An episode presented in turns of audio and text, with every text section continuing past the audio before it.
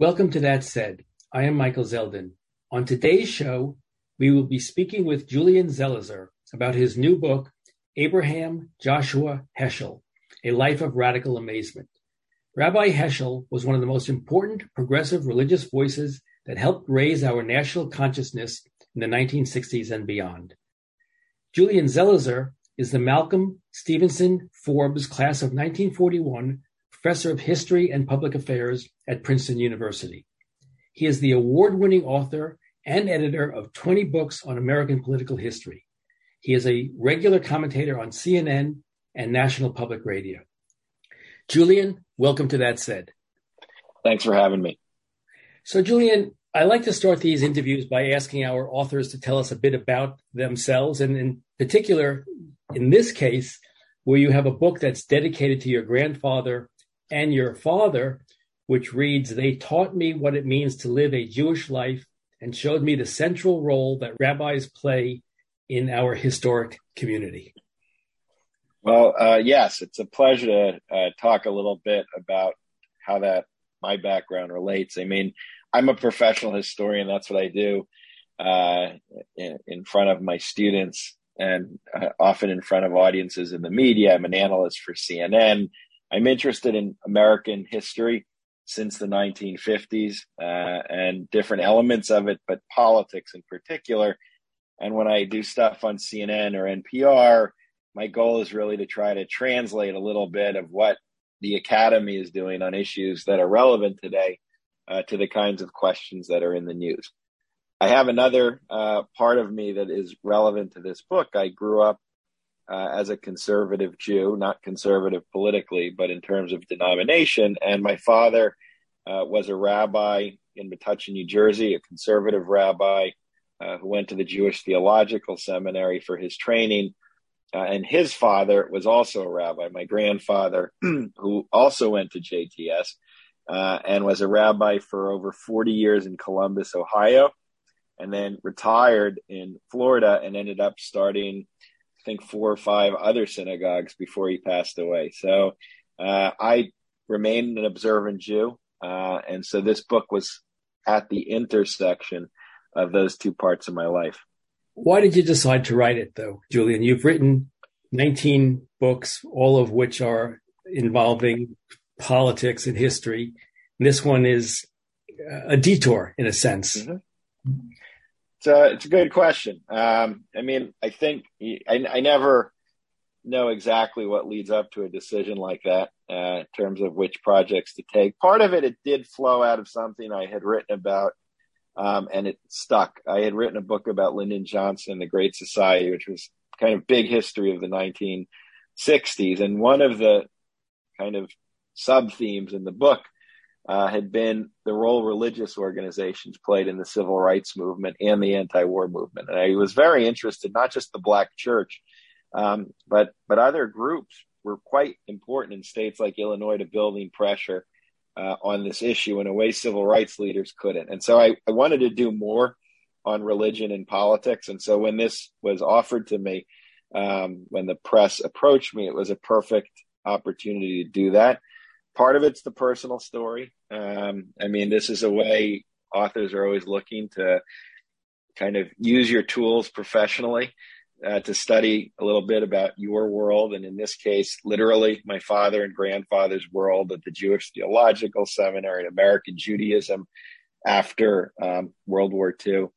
Uh, and so that was interesting. And finally, I had just uh, you know, I was in the process of finishing a book on Newt Gingrich, which we discussed.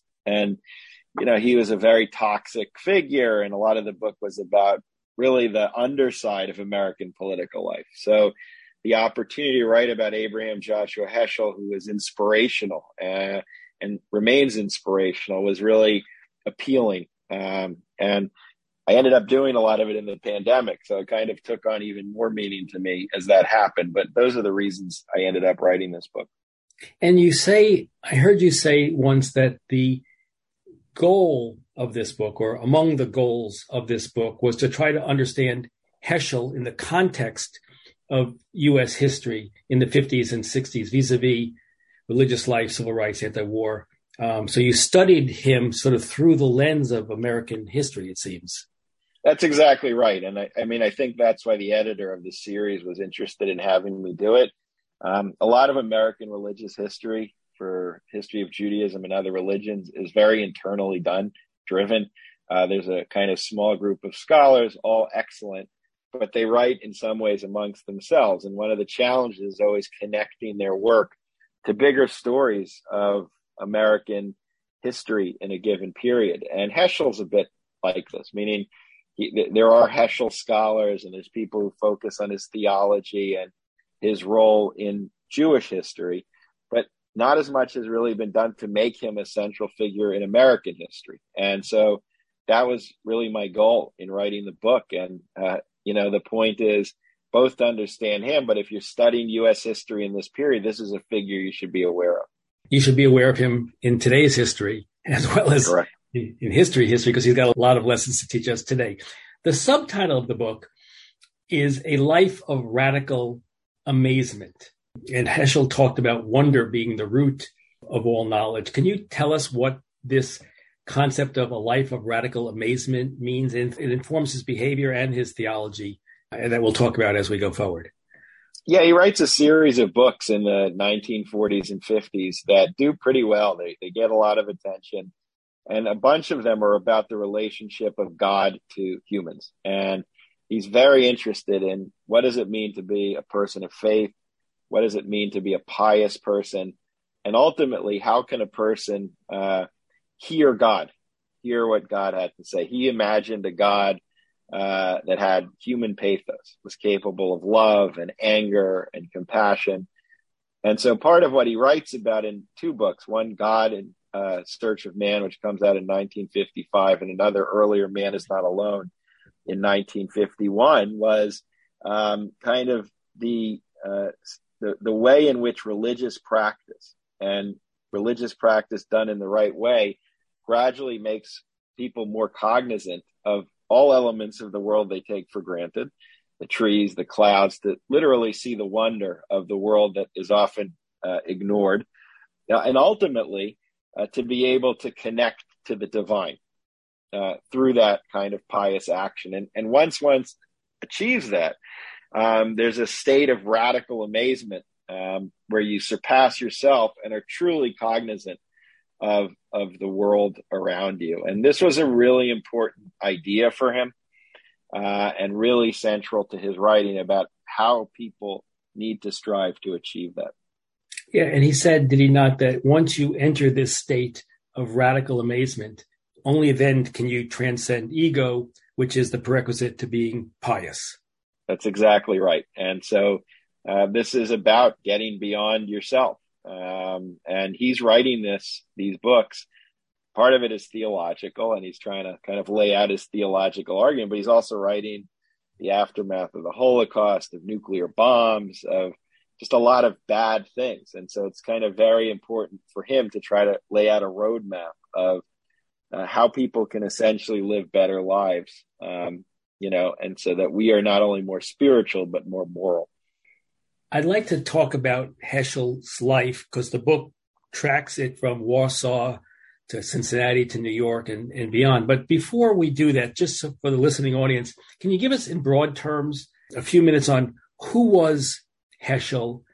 What did he stand for? And why does he endure? What, what's his importance? Yeah, so um, he's an immigrant from Warsaw. That's the, the bottom line is he grows up in a Hasidic family, very religious. He's trained as a kid to be a rabbi, um, but ultimately leaves Warsaw, leaves that Jewish community because he's also interested in the secular world and gets a P H D at the University of Berlin in philosophy, even while he continues his training, and ends up in the United States. Um, first kicked out of Germany by the Gestapo in nineteen thirty-eight, and then saved, and he's brought here. Um, we can talk about it through the Hebrew Union College in Cincinnati. And he spends his life in the forties and fifties as a writer. Um, he's a professor of theology, and he's writing the books about uh, the relationship of, of man and God. He's writing, he wrote a book about the Sabbath. He's, there's a whole world of religious publishing that he's part of, which today seems like a different world where people could write books about these kinds of questions. And there was a, a market for them. And there was a, kind of uh, world of fellow colleagues working on these. And by the sixties, uh, his writing leads him to the streets. He becomes someone in the sixties who's involved in a number of social movements. Uh, he's one of the early movers on the uh, emerging kind of issue of Soviet Jewry and the need to rescue um, Jews who were living under the Soviet Union. He's involved in Vatican Two, um, which are uh, is an effort to rethink certain parts of Vatican doctrine, of Catholic doctrine, including um, anti-Semitic uh, ideas. He's involved in the civil rights movement and becomes very close friends with King. And in the second half of the sixties, really becomes uh, not just involved, but an organizer in the anti-Vietnam movement. So by the end of his life, this guy who is pretty um, controversial as a as a thinker and a writer, and we can talk about that, uh, and controversial politically, has kind of become one of the figures of the sixties from the world of religion who's on the streets, uh, who's connecting religion and God and piety to the fight against Um, things such as the Vietnam War. And he's remained uh, and become more important in some ways than even during his lifetime. Uh, and for many uh, liberal or progressive Jews, he's an uh, icon. Uh, the images of him, his words of, of someone who ultimately saw how his Judaism uh, inevitably brought him uh, to the fight for social justice. And I think he's remembered that way today. You write of him that he was a religious leader and public intellectual who dedicated his career to writing and speaking about his faith's devotion to the struggle to improve the human condition. And Heschel said of himself, "I live in Auschwitz. Since Auschwitz, I have only one rule of thumb to do, and that would be to ask, would this be acceptable for those who were burned there?" So we want to talk a little bit about that aspect of his. Yeah, it's uh, it's, It's something he didn't always talk about explicitly. Um, it wasn't someone talking about the Holocaust all the time, but it was always on his mind. And it was on his mind, uh, A, as someone who came from Warsaw. Uh, it was his community was, you know, totally ravaged um, during the war. He'd been in Berlin as the Nazis were coming into power in the early and mid nineteen thirties. And he's studying, watching this and observing it, frustrated that the Christian community in Germany wasn't really doing much as this all happened. And he's kicked out of Germany by the Gestapo. So it was very real to him. And then when he comes to Cincinnati between nineteen forty and forty-five, the war has terrible personal effect. His mother and three sisters are all killed during the war in different ways, uh, two in an extermination camp. His mother is killed. Um, when the Gestapo come to arrest her, uh, she has another a heart attack, and the other sister was killed in the bombing. Um, so it's it's devastating to his family, and he follows this here, and it depresses him.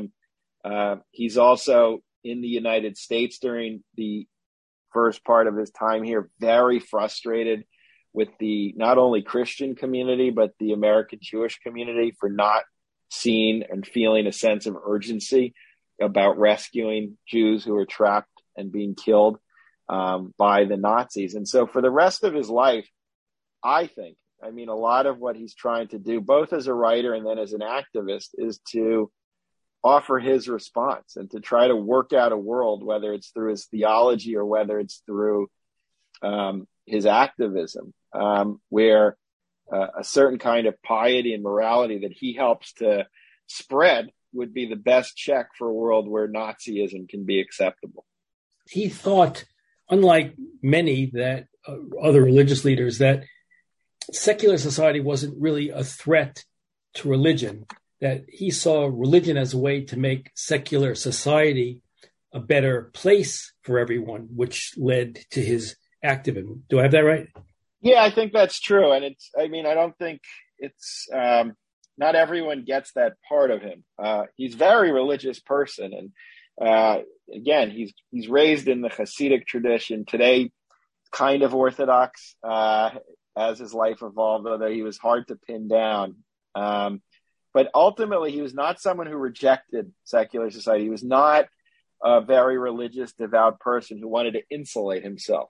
Uh, he loved the university. He believed in the sciences.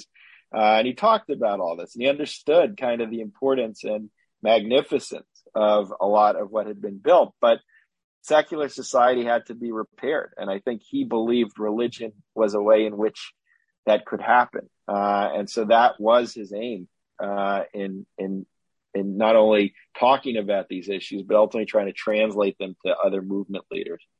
Mm.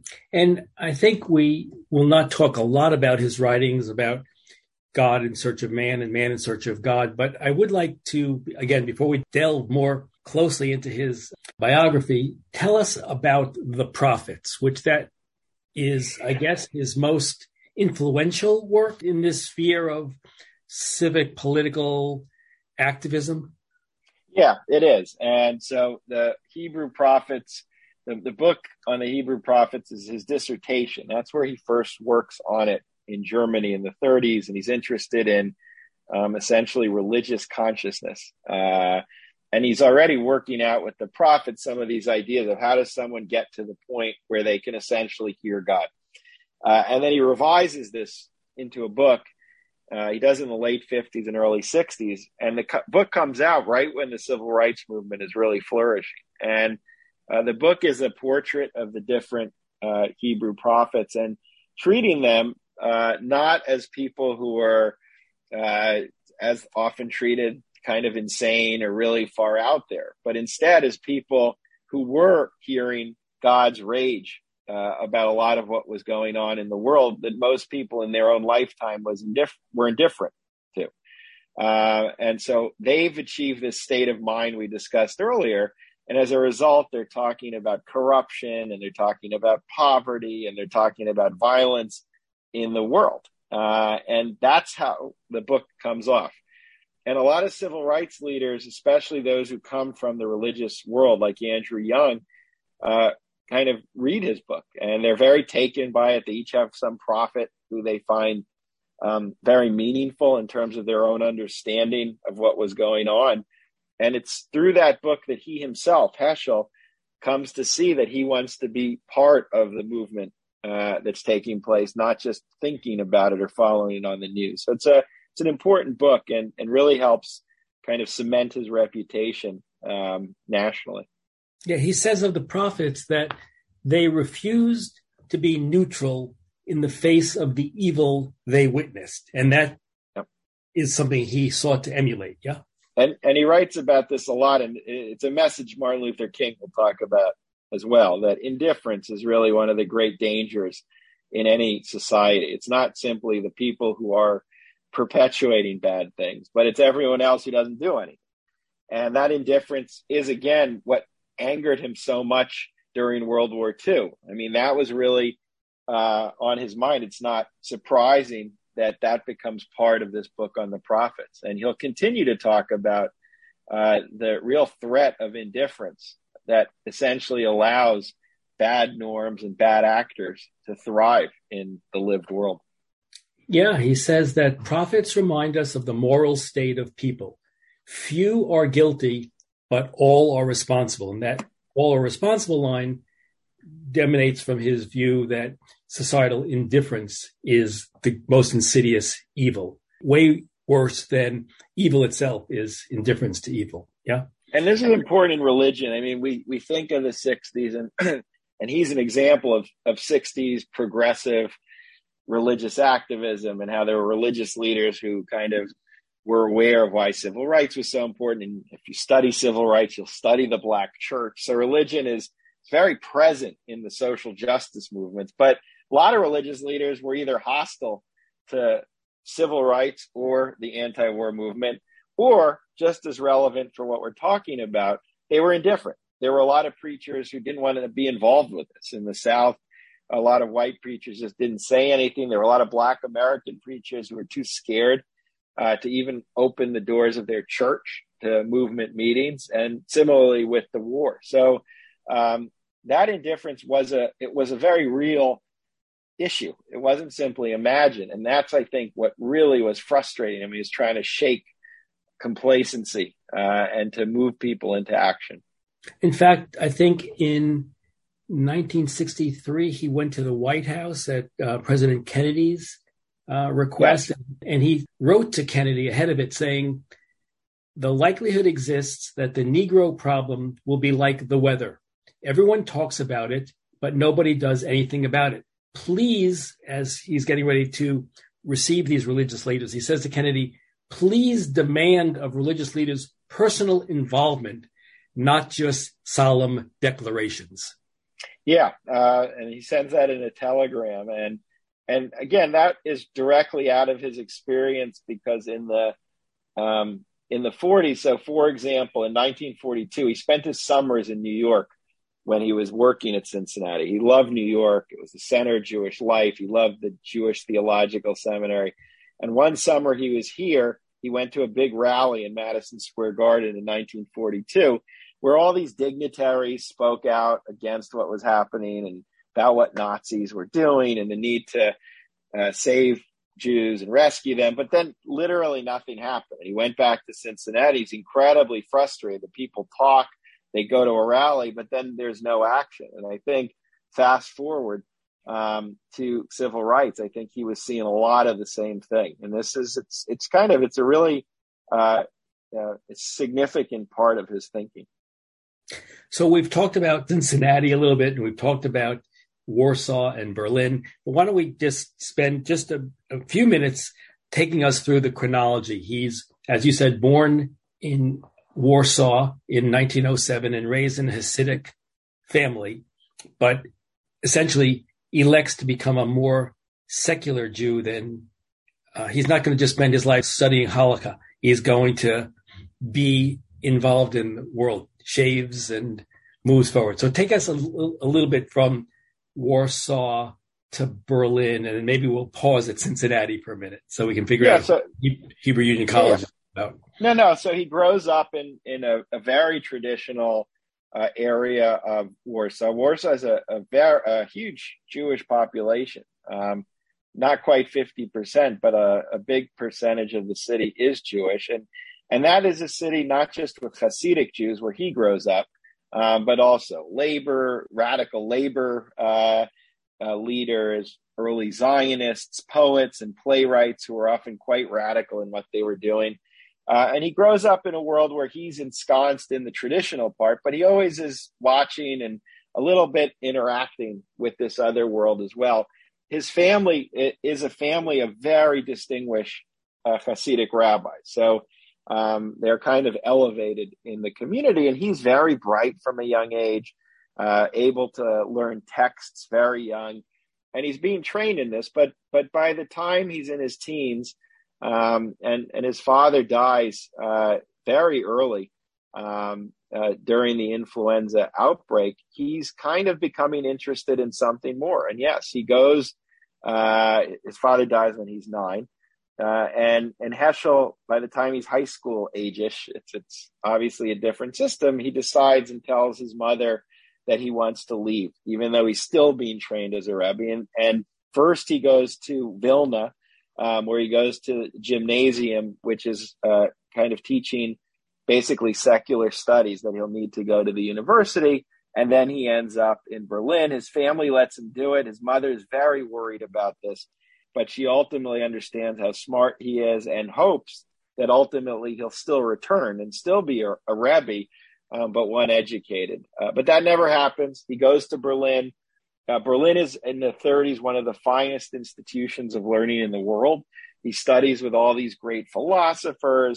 He loves Berlin as a city. He's very enmeshed in different intellectual networks and going to the homes of, of famous thinkers and uh, people like Martin Buber are really uh, getting to know who he is. Uh, and he writes his dissertation and ultimately is able to get his degree. Uh, and he moves then to Frankfurt, where he takes over a, a Jewish adult education program, which was very distinguished at the time. And he's doing some good work there. But again, in October of nineteen thirty-eight, uh, the Gestapo round up uh, Jews who were there from other countries and kicked them out. And he's sent to a camp on the border and ultimately rescued by his family. Uh, but he's made a name for himself by the time he's kicked out as a, a pretty interesting, smart, uh, an up and coming thinker. He's also, one other thing, he's written poetry along the way. Um, he becomes very interested in poetry and uh, has a number of publications by this point in his life. You say of him, freed from the pressure of being a rabbinic son in the heart of Warsaw's Hasidic community, he thrived in his secular studies and came to appreciate the contribution secular Jews were in trying to improve the world yeah. with. I think he did. And I, I think, I mean, he had real divisions with them too. So many of the people he was friendly with and interacting with had a very different view of God. Heschel believed God existed. I mean, that was simply a bottom line for him. Whereas many of um, the people he was interacting with, the thinkers often who were Jewish, they believed God was a metaphor for something or a symbol. And this was a, a point of contention between him and some of his colleagues. He was also frustrated in Berlin with the uh, weakness of religious institutions. And he talked about this and, and noted this later in his life, that he would walk the streets pretty frustrated that uh, that intense Jewish world that he was in back in Warsaw wasn't there. And I think um, that was also a, a problem for him. That said, he loved the city, he loved the culture, and he really loved the world of the university and the world of ideas. In Weimar, Germany, in Berlin at, at this time, it was really the sort of heart of European culture and industry. And the Jews were very assimilated. They were much more like, by today's definitions, Reform Jews. He came out of a Hasidic Orthodox tradition, but he maintained, as you said, this unwavering belief in God, that God was the center of the understanding of all human ethical and religious activity, not a mathematical proposition that needed to be proved. Or, or there was no room for doubt. So that's a struggle for him, right, as he sees the essentially the reform movement turning away from what he thinks the orthodoxy requires to reach this level of radical amazement and piety and the like. It's true. And even the Orthodox in Germany, and there was a community, they're much more formal. Um, and and kind of the institutions are a lot more rigid. He wasn't simply from a what we would call an Orthodox background, but from a Hasidic one, which believed in kind of exuberant uh, prayer and dance and belief in mysticism and the Kabbalah. And that was also something he found missing in Germany. And there were a lot of German intellectual Jews who liked him. In part, there's this revival of Hasidism, Hasidism in Germany during the nineteen thirties, where a lot of um, Jewish intellectuals who had distanced themselves from religion are intrigued by really a nostalgic look at what uh, Eastern Europe Hasidism is. It, it's, it's kind of inspirational for them. It has the spirit that they believe is lacking from Jewish life in Germany. Um, and this is part of how he's also brought in, but those differences were pretty important to him. And, and he noted them all the time. And I think he was trying to work out, where does he fit in this modern world or emerging world of Jewish life? Yeah, he argued, did he not, that without this, living this tradition as Jews, that we Jews would go under. Ultimately, that link to the tradition, this educational ideal, was a prerequisite for survival. No, absolutely. And um, kind of this was separate than the uh, literal survival question that will emerge uh, as a result of the Holocaust. But throughout his life, he is writing with a real, uh, uh, I think, piece of urgency about why all of this is important. And we'll talk about his views of the modern synagogue in the United States. But he, he often was very uh, upset by what he was seeing in, in Jewish life, because he didn't believe that uh, enough people were really attached to the tradition and understood what it meant uh, to practice. And he worried that if that was the case, ultimately the religion would wither. And he gets to the United States in flight from the Holocaust, although I think he was in England, but and he ends up on a recommendation by Martin Buber, of all people, I guess, to the Hebrew Union College in Cincinnati. And tell us, what is that and how did he interact with the heart of what is the reform movement in the United States? So the Hebrew Union College was a seminary that trained uh, reform uh, uh, Jewish rabbis, and it was a, a, a pretty distinguished uh, institution. And the guy who was the head of it was a guy named Julian Morgenstern. And Morgenstern was very uh, eager and concerned about trying to save as many Eastern European Jewish intellectuals as he could. And the reform movement had given him some support. The seminary gave him support. And uh, through recommendations, including Martin Buber, that uh, Heschel ends up as one of the fellows and takes a long time to get the visa. He almost thinks he won't come, but, but he ends up in Cincinnati in nineteen forty and will remain there as a fellow and then a faculty member until forty-five. And uh, it's hard. I think uh, everything we talked about with World War Two just makes that period difficult, regardless of where he was. He, he was watching the news all the time and desperately um, trying to communicate with the family members who were surviving and just deeply depressed about what was going on.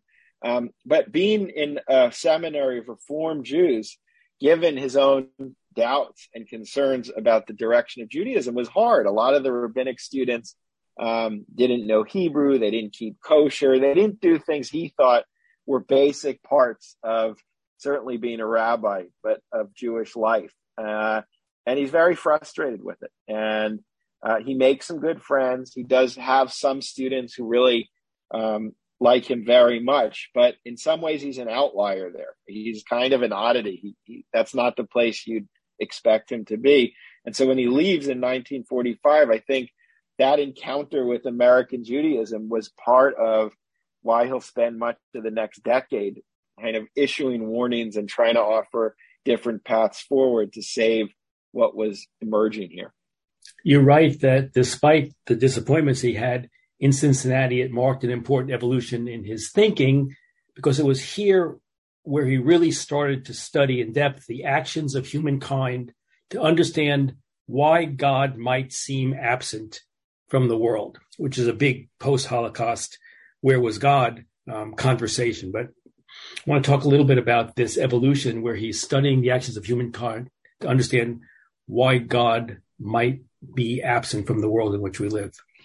Yeah, I mean, uh, he's uh, watching, I mean, the twin uh, horrors for him are the Holocaust and the nuclear bomb at the or atomic bomb at the end of the uh, war. And Uh, here's a person who's writing, who spent all his time thinking about God, who grew up really believing in um, the uh, kind of presence of God, and constructing a whole life about how, as an individual, he could open himself up um, to understanding that and to living a, a life according to Jewish tradition um, that was whole.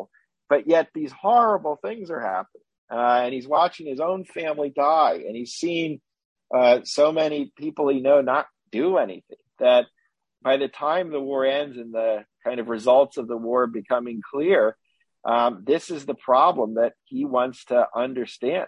And it's not simply trying to tell the secular world, this is what religion can do. But he, I think he himself is working through, what do we say about religion after all of this happened?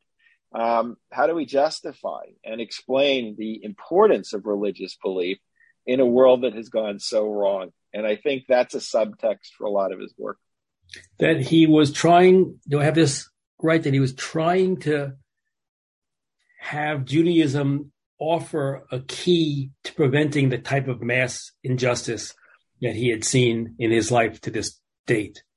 Yeah, and he writes an article. He writes a couple articles for the Hebrew Union College Bulletin, um, and that's that's the theme. And and it's interesting to read, because part of what he's saying is we allowed this world to happen, meaning we became so spiritually corrupt, or we avoided um, these questions of piety so much. That's when you have a world where Nazism can take hold. It's almost a, a firewall, that if people are focused on being pious, if people take these questions of morality seriously, that that's ultimately the way to prevent horrible things from taking hold. If you don't have that, he would say, you you become numb uh, and you're indifferent. You're like, you know, the people the Hebrew prophets are yelling at, uh, and it's too late. And, and so I think that's, for him, why this becomes so central in the coming decades.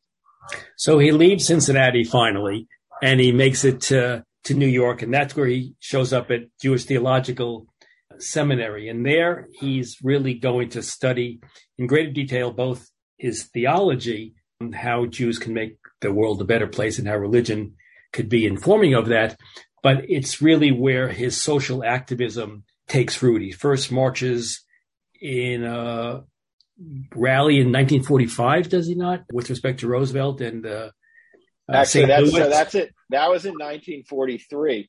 Um, he he goes to the Rabbis' March in in Washington, which is a march of four hundred very traditional rabbis who march through the streets. They meet with members of Congress. They try to meet Roosevelt, but he won't meet with them um, because they're not the official Jewish leadership. But that's a taste of activism that really has an impact on him.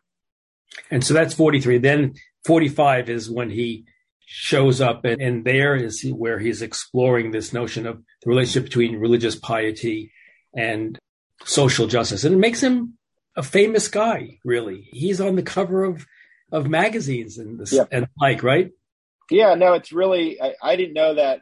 Usually the kind of traditional story of him is he becomes well-known It, as an activist in the sixties, and before he was just a professor holed up in his office. And that's not quite true. Uh, his books, uh, so New York's the center of Jewish life after the war. It's important to remember it's just a bustling place. And some ways it's now replacing uh, so many cities that were destroyed uh, in Europe as well as Berlin. And it's exciting. And he's writing all these books. He has one book called The Sabbath that comes out in nineteen fifty-one, which is basically explaining what the Sabbath is and why it's meaningful in a very beautiful, easy uh, to follow way.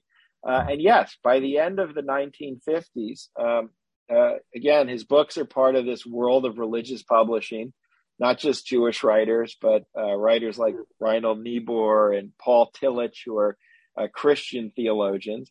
They're getting reviewed in places. Um, He is in magazines like Newsweek and Time, not esoteric magazines, but popular magazines. And by the time the sixties start, he's a he's a known figure. I mean, he's a known writer uh, grappling with these issues. And um, I think that was important to some of the impact he would have when he starts joining uh, movements. Well, let's talk about the joining of movements. In, in nineteen sixty-three, at an interfaith conference on civil rights in Chicago, he gives a formal speech, which is really his coming of age as a civil rights leader. I'm not sure if yeah. you want to talk about that. I will. I mean, that's so it's in Chicago, um, and it's a, a, a conference organized by King in January of sixty-three. And King gets his name through uh, a kind of intermediary who had been working both with the civil rights movement and Jewish organizations. And so oh, Heschel comes. Let me just, just, you're saying Martin Luther King gets Rabbi Heschel's name yes. through an intermediary and invites him to this meeting in this yes. conference in Chicago, right? Yes, exactly. Okay, sorry, go and on. So he gives one of the keynote speeches to a group of faith leaders, and Heschel gives one of the keynote speeches. And it's a really passionate speech where it's not subtle. Uh, You know, he call he equates uh, relig- uh, racism with blasphemy. He says it's Satanism, and he expresses um, just how vital support for racial justice is. And in that speech, he is saying you can't sit on the sidelines on this, nor can you proclaim to be religious and racist, that the two are incompatible, which is a strong message because, again, many religious leaders were either silent, and there were other religious leaders who weren't in favor of desegregation and voting rights. And this speech uh, gets a standing ovation when Heschel's done. King is impressed with Heschel, and they spend some time together in Chicago. This is when uh, most agree their friendship started. Um, and, and he's covered in the press because of this speech. Cornel West, decades later, would say it's one of the strongest speeches that a white person ever made Um, about race and uh, racial justice. And so that's where his involvement starts. And he'll continue to give talks primarily at different groups of interfaith uh, meetings, especially in the New York area, on religion and race. And he participated in a few small um, protests here in, in New York City uh, on issues like schooling. He'll go to Washington during the civil rights filibuster in nineteen sixty-four, and he'll be part of a vigil there. And ultimately, he ends up in Selma in March of sixty-five. In this nineteen sixty-three speech, which I think has echoes of Lincoln's second inaugural, which probably was the greatest speech on race by a white man, he said, Heschel speaking now, by negligence and silence, we have all become accessories before God to the injustice committed against the Negroes by men of our nation. Our derelictions are many. We have failed to demand, to insist, to challenge, to chastise. That's strong stuff.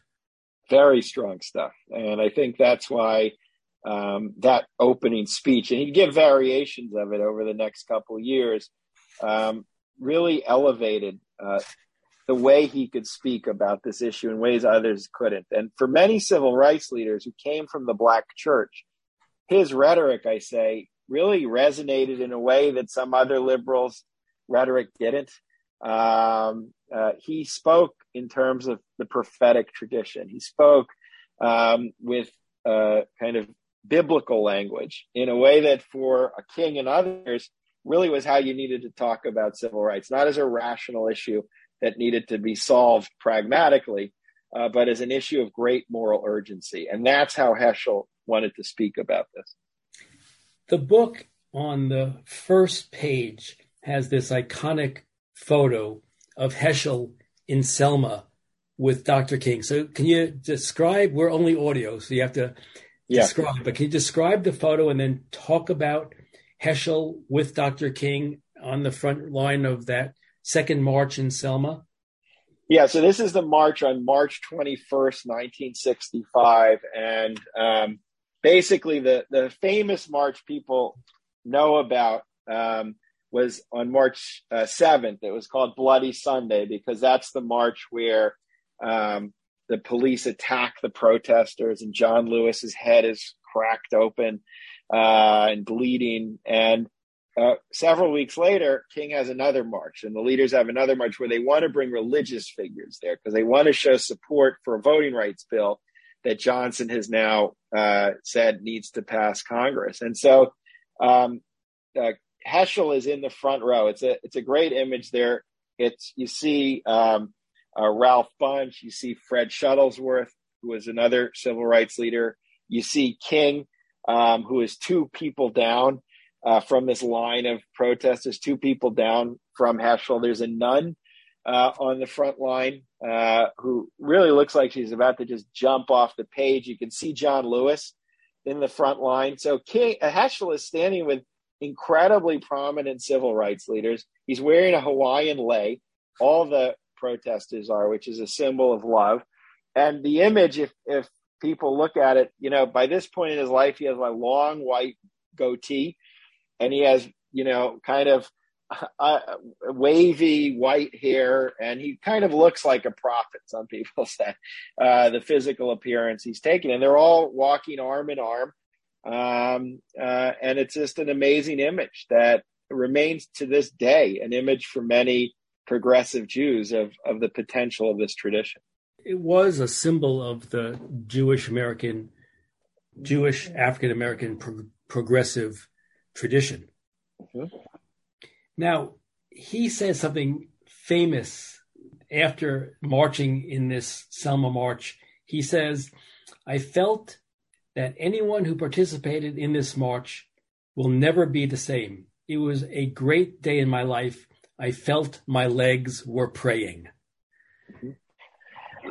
Yeah, so the, the day is very special to him. He participates in the first leg of the march. He finds this whole experience uh, just mesmerizing and inspirational. And it's not a easy march. I mean, this is a march where uh, the marchers are surrounded by white protesters. The signs he sees, he put in his memoir, um, some notes that he has in his archive. The signs he sees are horrendous forms of anti-Semitism and racism. There's a Southern woman who spits on the nun who's marching right alongside him. And, and so this isn't obvious that this would be inspirational, but it is. And the whole day for him really shows the power of social protest and the, the kind of power of living a life like the prophet, screaming for justice uh, rather than silently sitting by as bad things happen. And uh, he also ends this march, this day, seeing that um, that it's important to show young people the connection between the Jewish tradition Uh, and what was happening in these movements. It was a way to kind of revitalize interest in, in what religion could be. And so uh, he also said it reminded him of walking in Warsaw with the with the rebbes, with the Hasidic rebbes, and the kind of exuberance he felt as a child. And so after Selma, I think the commitment to social activism is entrenched. Um, and, and that famous line by him Um, about his legs, you know, feeling like his legs were praying, kind of captured the marriage that has now been consummated for him um, between activism and the theological arguments he's been making. And you see that in the next stage of his life, which is the him becoming a founding member of the clergy concerned about Vietnam, later uh, renamed as Clergy and Laymen Concerned About Vietnam. And so tell us about how did he come to get involved with Vietnam? And, and he sort of brought Doctor King into the anti-war movement. We just heard how Doctor King invites Rabbi Heschel in sixty-three to Chicago, and he makes this magnificent speech. And then you sort of take the opposite side of the coin, and here's Heschel speaking to King about the importance of the anti-war movement. So maybe you could talk about that a little bit. Yeah. So this is a really fascinating group. Um, and Heschel's more involved in the anti-war movement than civil rights in many ways. Civil rights, he participates in the march, he gives these speeches, but with Vietnam, he's an organizer. And this group, it's called CalCAV for short, is an interfaith group. Um, other members and founders were John Bennett, um, who was a theologian at the uh, Union Theological Seminary, William Sloane Coffin, uh, who's the chaplain at Yale University, and others. Uh, and they hire someone named Richard Fernandez as their executive director. It starts small in nineteen sixty-five as this informal gathering of religious leaders who basically want to say that anti-war protesters have the right to protest. And that's what they were standing up for. But it grows over the years, uh, really within a few months, into an anti-war group. And they uh, distinguished themselves from the radical elements of the movement. And they wanted to kind of help give legitimacy to the protest against the war, give it moral weight, and show that religious leaders, not just long-haired college students, um, found this to be wrong. And and the book, the last chapter, traces this organization. It grows. They'll have several of their own mobilizations in Washington where they bring uh, members to come and to protest and to meet with leaders. Uh, the organization draws on church and synagogue membership lists, and kind of very in, ingenious in how they use the infrastructure of the church and the synagogue to, to grow uh, what they're doing. And the media is fascinated with this group. Um, and, and the story with King is really interesting.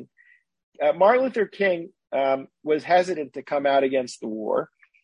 What uh, is important is that really through nineteen sixty-seven, most Americans supported the effort, uh, including liberals.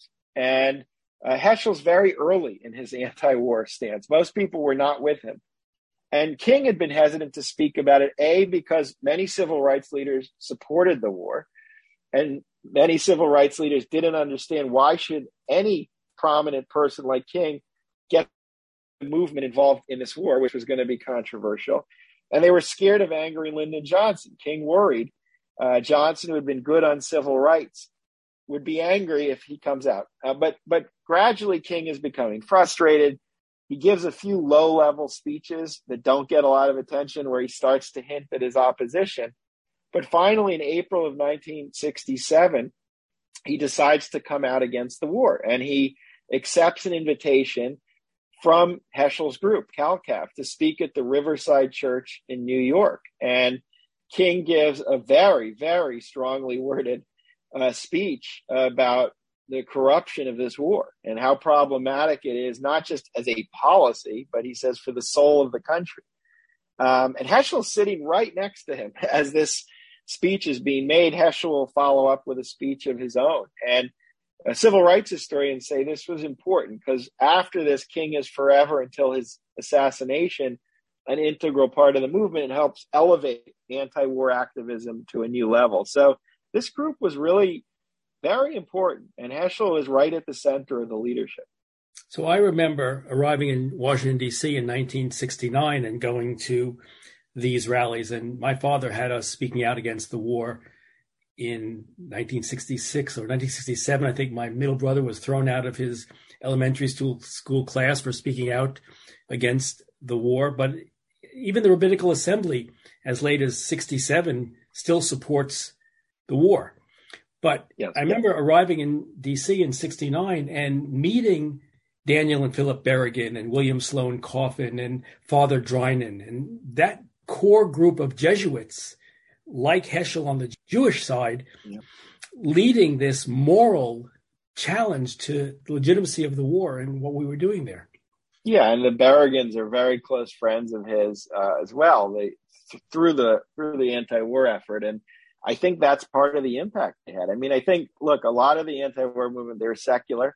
Most people were secular, but I think there was uh, a great power to having these figures in the mobilizations, in the rallies, who were respected people who, who could speak um, from a different place than Uh, a college student or even some other sort of organizer that, that made a big impression. And again, it also makes an impression on politicians and reporters to see these kinds of figures as part of the movement.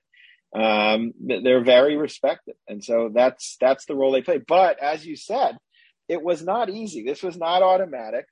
Uh, for Heschel in nineteen sixty-seven, the Rabbinical Assembly issues, uh, that's the organization of conservative rabbis located at the Jewish Theological Seminary, they issue this condemning statement about religious leaders who are getting involved in the anti-war movement, which is about him.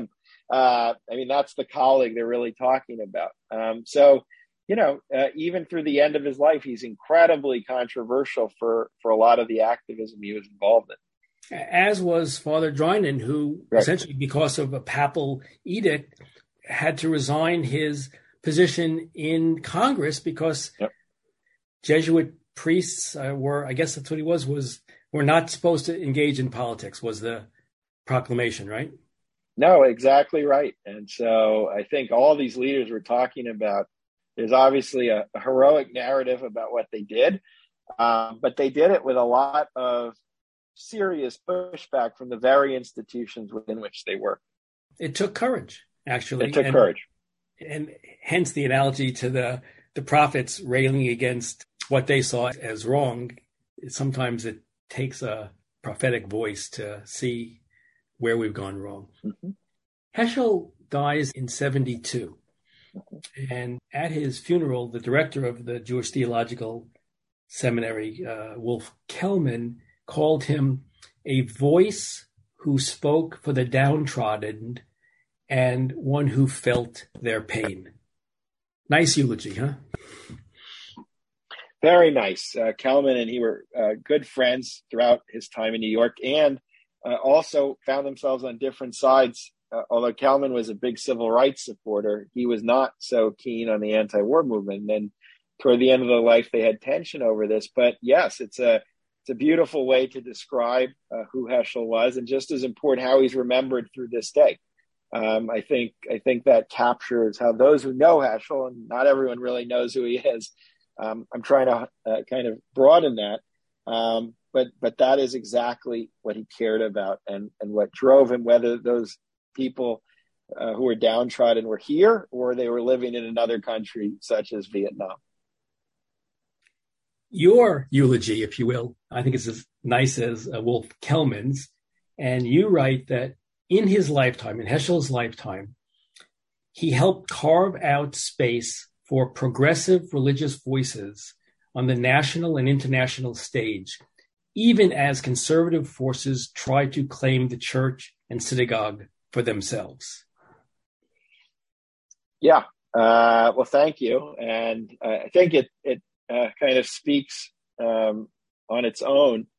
Uh, but I think this is a powerful legacy. We have lived through several decades where I think uh, the religious right and the moral majority have claimed the public stage.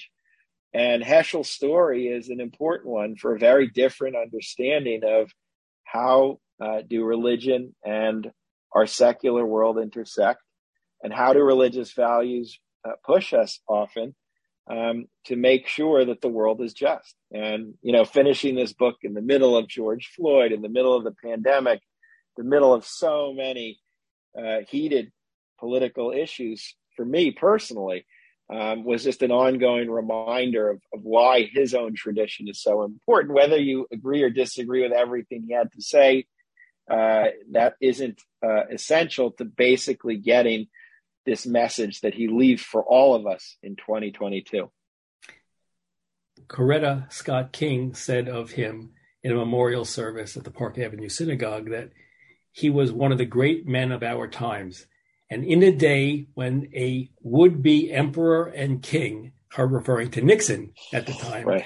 In a day when we have a would-be emperor and king, we will miss the voice of Rabbi Heschel, just as we have missed the voice of Doctor King. Yeah, and uh, I think we will. And, and one of the nice things about Heschel, if you're from the Jewish community, is he has his writing, and his writing is often incorporated into the prayer books that Jews use during the holidays or on the Sabbath. And uh, his writing remains available for everyone today, uh, as do speeches he made and some interviews he did on the media. And I, and I hope that uh, in that way, you know, uh, as well as through work about him, his, his not just legacy, but the arguments he was making with such great urgency can continue to be heard uh, in our own time. To put a period at the end of our interview, I love to quote you to yourself because you write so well, and you write again, Heschel spent an entire career laying claim through his writings and activism that being a pious Jew meant adherence to tradition, to open oneself up to God, and to devote one's entire being to pursuing social social justice here and now. Is that the legacy, essentially? Yeah. Julian. I think that is the legacy. And I think that's something uh, we can all benefit from, uh, not just hearing, but living by. The book is called Abraham Joshua Heschel, A Life of Radical Amazement. It's a terrific read. And I thank you both for writing it and spending time with me today, Julian Zelizer. Thank you so much. But thanks so much for having me, Mike. I enjoyed it. That Said is produced by Compro and the Museum of Public Relations. Theme music by Sam Post. Please let us know your thoughts by writing to us at thatsaidzeldin at gmail dot com. Thanks so much for listening. For That Said, I'm Michael Zeldin.